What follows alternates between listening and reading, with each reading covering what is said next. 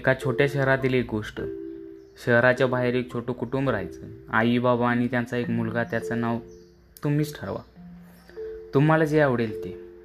तो खूप प्रश्न विचारायचा पुस्तकं वाचायचा भरपूर खेळायचा भांडणही करायचा शिक्षकांशी वादही घालायचा. एकदा शाळेत त्याने त्याच्या शिक्षकांना प्रश्न विचारला कुठलं तरी पुस्तक वाचून त्याला तो प्रश्न पडला होता. देव कुठं असतो? आणि त्याला शोधायचं तर कुठं शोधायचं? शिक्षकांनी त्याचा प्रश्न नीट ऐकून घेतला. त्यावर थोडा विचार केला. देव आहे की नाही हे माहीत नाही पण असं म्हणतात की देव सगळीकडे आहे. तो माणसात वसतो पशु पक्षी झाडी वेलीत वसतो. मी जिथवर वाचून समजू शकलो त्यात तर मला एवढंच सापडले. मुलगा नुसतं हं एवढंच बोलला. माझ्या उत्तराने तुझं समाधान झालंय का? शिक्षकांनी त्याच्याजवळ जात विचारलं. मला तुमचं बोलणं पटलंय. पण मला स्वतःलाच देव शोधावं लागेल. उद्या रविवार आहे. उद्या वेळ नि मिळेल. मी उद्याच शोधायला जाईन यावर तुमचं काय मत आहे? शिक्षकांनी पुन्हा एकदा विचार केला. काहीतरी विचार करून ते म्हणाले मस्त कल्पना आहे. तू शोध घे. माझी मदत लागली तर जरूर सांग. मी तुला पूर्ण मदत करेन. शिक्षकांनी त्याच्या खांद्यावर हात ठेवत सांगितलं. हो मला तुमच्या मदतीची गरज लागेल असं म्हणून तो खाली बसला. शाळेची वेळ संपली. आणि तो दप्तर घेऊन घरी निघाला. डोक्यात एकच विचार गरगरत होता. देव कुठं भेटेल? देवाला कुठं शोधायचं? सकाळच्या किरणांनी खिडकीतून आत उडी घेतली डोळ्यांना गुदगुल्या केल्या गालावर हळूच पापी घेतली. आईची हाक आली नाही पण तो अजून स्वप्नात होता. स्वप्नातही तो वेगळं काही पाहत नव्हता. तुम्हाला ठाऊक आहे का? त्याला कोणतं स्वप्न पडलं होतं ते? तो उठला पटापट तयार झाला. रात्री बनवून ठेवलेली लिस्ट हातात घेऊन त्याने आपल्या सॅकमध्ये साहित्य भरायला सुरुवात केली. पाण्याच्या दोन बॉटल्स बनपावचे दोन पाकेट क्रीम रोलचे दोन पाकेट्स छोटा टॉवेल दोन सफरचंद चार केळी. साहित्य भरून झाले की त्याने सॅक उचलली. इतक्यात आई बाहेर आली. अरे एवढ्या सकाळी कुठं निघाला आहेस? देवाला शोधायला. तू कुठं राहतो ते शोधायला. अच्छा नीट जा आणि लवकर परत ये. आई मिश्किलपणे हसत म्हणाली. निघतो. बाय. असं म्हणतो बाहेर पडला आहे काही अंतर चालून गेल्यावर त्याने बस पकडली. शहरातील काही ठिकाणं फिरून झाली. इकडं भटक तिकडं भटक असं करत करत देव शोधला. पण त्याला देव सापडला नाही. शेवटी थकून तो एका बागेत आला. तो प्रचंड थकला होता. भूक लागली होती. चालता चालता तो एका फरशीवर घसरला आणि पडला. त्याच्या कोपराला लागलं गुडघ्याला लागलं. खूप दुखलं. फार लागलं नाही ना रे? ही फरशी जरा निसरटी आहे सांभाळून चालावं लागतं. त्यानं आवाजाच्या दिशेनं पाहिलं. एक बाई तिथं उभ्या होत्या.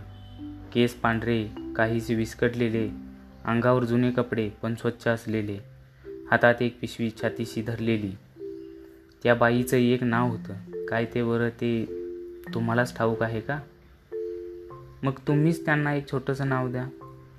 त्या बाईंनी त्याला हात दिला आणि शेजारच्या बाकावर बसवलं. त्या स्वतःच्या शेजारी थोड्या अंतरावर बसल्या. त्याला कमालीची भूक लागलेली. त्याने एक सफरचंद काढलं आणि खायला सुरुवात केली. तो पहिला घास घेणार इतक्यात त्याला शेजारी बसलेल्या त्या बाईची आठवण झाली. त्याने हातातलं सफरचंद त्यांना देऊ केलं. त्या बाईच्या चेहऱ्यावर हसू होतं. मुलाला ते हसू फारच सुंदर वाटलं. जगात सर्वात भारी त्यांनी ते सफरचंद घेतलं खाल्लं मग त्याने पाणी दिलं. त्या पाणी प्यायल्या. बाई सकाळपासून उपाशी असलेल्या पोटाला आराम मिळाला. त्या पुन्हा छानसा हसल्या. खाऊन होताच मुलगा सॅक उचलून जायला लागला. त्या बाईंनी बाईंना त्याने घट्ट मिठी मारली. मी जातो आता. संध्याकाळ झाली. बाय असं म्हणत तो धावतच बस स्टॉपकडे गेला. त्या बाई खूप वेळ त्याच्याकडे टक लावून पाहत होत्या. मुलगा घरी परतला. सापडला का देव? कुठं राहतो? आईनं कुतूहलानं विचारलं. हो सापडला. देव हा एक बाई माणूस आहे आणि त्याच्या हास्य इतकं दुसरं सुंदर या जगात काहीच नसेल. देव हसतो तो सर्वांना मदत करतो आणि त्याला कोणतंही एक घर नाही तो स्वतंत्र फिरत असतो. आईने हसून मान डोलावली. मुलगा आत जाऊन शांतपणे झोपी गेला. थकून गेला होता. तरीही त्याच्या चेहऱ्यावर स्मित हास्य झळकत होतं. बागेतून त्या बाई आपली पिशवी सांभाळत सांभाळत एका झाडाखाली आल्या. तिथं दुसऱ्या एक बाई बसल्या होत्या. त्यांच्या हातात एक पाटी होती. त्यावर लिहिलं होतं नीड मनी फॉर फूड आपल्या जवळची दोन केळी त्यांना देत त्या बाई म्हणाल्या आज मला देव भेटला बागेत. एवढं बोलून त्या छान हसल्या पण देव खूपच छोटा होता. मी तर समजत होते की देव खूप म्हातारा असतो म्हणून. पण तो तर एक गोड छोकरा आहे. जो दुसऱ्याची काळजी घेतो खूप छान बोलतो. मला त्याने भिकारी म्हणून टाळलं नाही. मला घट्ट मिठी मारली. मला खूप खायला दिलं. पण त्याने सगळ्या वस्तू दोघांसाठी आणल्या होत्या. दोघांसाठी. पण तो तर एकटाच होता ना. दुसऱ्या बाईनं नवलाईनं विचारलं. हो एकटाच होता. मी विचारलं सुद्धा त्याला या दुसऱ्या वस्तू कुणासाठी? तर तो काय म्हणाला माहिती आहे? त्या बाई पुन्हा गोड हसल्या. काय म्हणाला? म्हणतो कसा तुमच्यासाठीच आणल्या आहेत त्या वस्तू. तुम्हालाच तर शोधायला बाहेर पडलो होतो. खूप गोड होता छोकरा. आज देव पाहिला धन्य झाले. सांजेचा वारा आता हळूवारपणे चेहऱ्यावर आणि केसातून वाहत होता. सोनेरी किरणाची झळाळी साऱ्या चरावर पसरली होती. त्या बाई पुन्हा एकदा छानसा हसल्या.